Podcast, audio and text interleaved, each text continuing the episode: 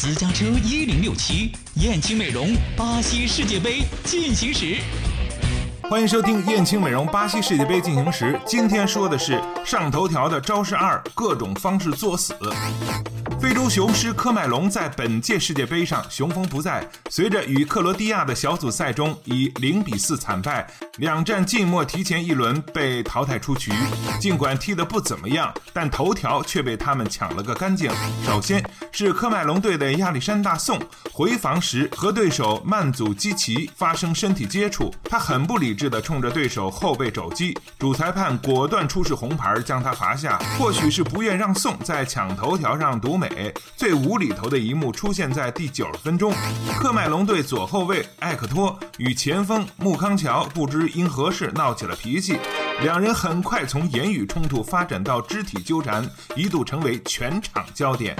赶到的球员费劲地把两人分开，这才避免了闹剧愈演愈烈，队友互殴。你不上头条，谁上头条？早在出征前，科麦隆队就已经抢过头条了。球员们对于科麦隆足协给予每个人三点七万欧元作为奖金非常不满，纷纷以罢赛威胁，拒绝登上飞往巴西的总统专机。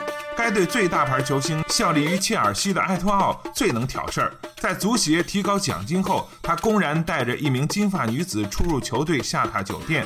这在赛前已被明文规定不允许。更让人对其人品产生怀疑的是，该名女子竟是科麦隆队门将教练的妻子。违反队规、坚持窝边草的埃托奥在开赛后表现低迷，他与其他主力以各种方式作死，让实力不俗的科麦隆提前告别巴西。今天的燕青美容巴西世界杯进行时就到这里，我们下期再见。燕青。